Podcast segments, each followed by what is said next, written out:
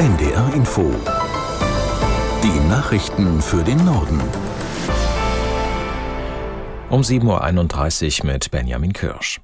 Viele Apotheken im Norden bleiben heute geschlossen. Hintergrund ist eine Protestaktion, zu der der Apothekerverband aufgerufen hat, der harte Kritik an Bundesgesundheitsminister Lauterbach übt. Aus Schwerin Luisa Maria Carius.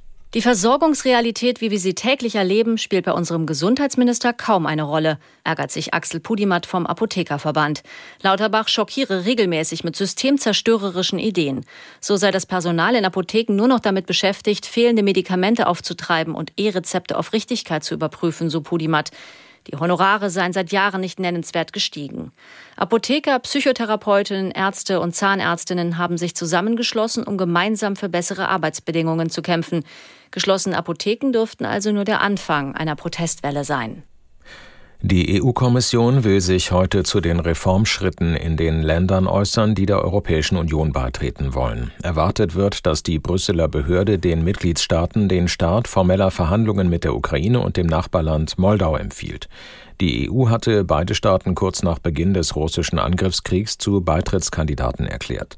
In dem Kommissionsbericht geht es auch um die Fortschritte der Westbalkanländer wie Serbien, Kosovo und Bosnien-Herzegowina.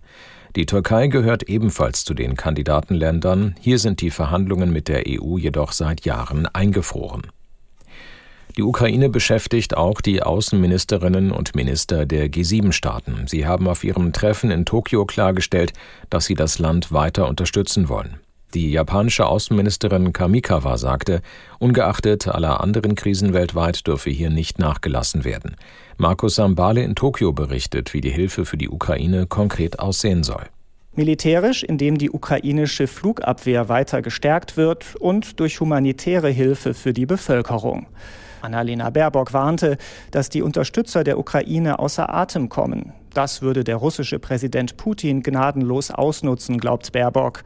Beim traditionellen Abendessen zum G7-Auftakt ging es gestern Abend um die Lage im Nahen Osten. Mehr als zwei Stunden lang sprach die G7-Runde vor allem darüber, wie sich mehr Hilfe für die Bevölkerung im Gazastreifen organisieren lässt.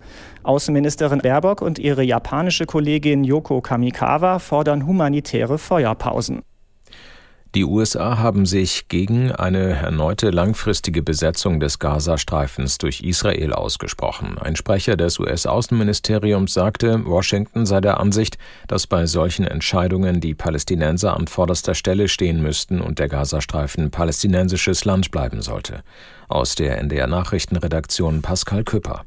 Israels Regierungschef Netanyahu hatte zuvor erklärt, nach dem Krieg für eine unbestimmte Zeit die Gesamtverantwortung für die Sicherheit des Palästinensergebiets übernehmen zu wollen.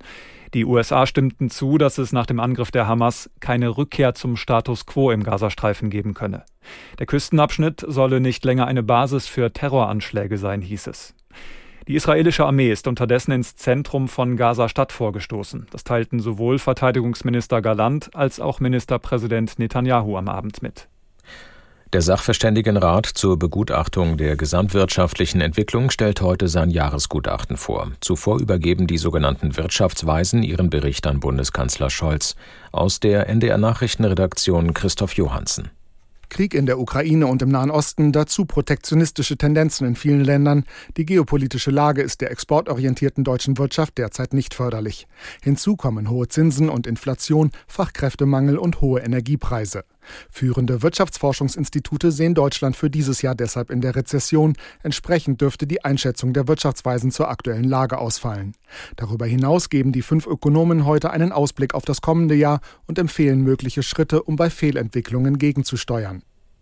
Die Zahl der Wohnungslosen in Deutschland ist weiter gestiegen. Betroffen sind vor allem Geflüchtete. Es gibt aber auch mehr Menschen mit deutschem Pass, die kein Dach über dem Kopf haben.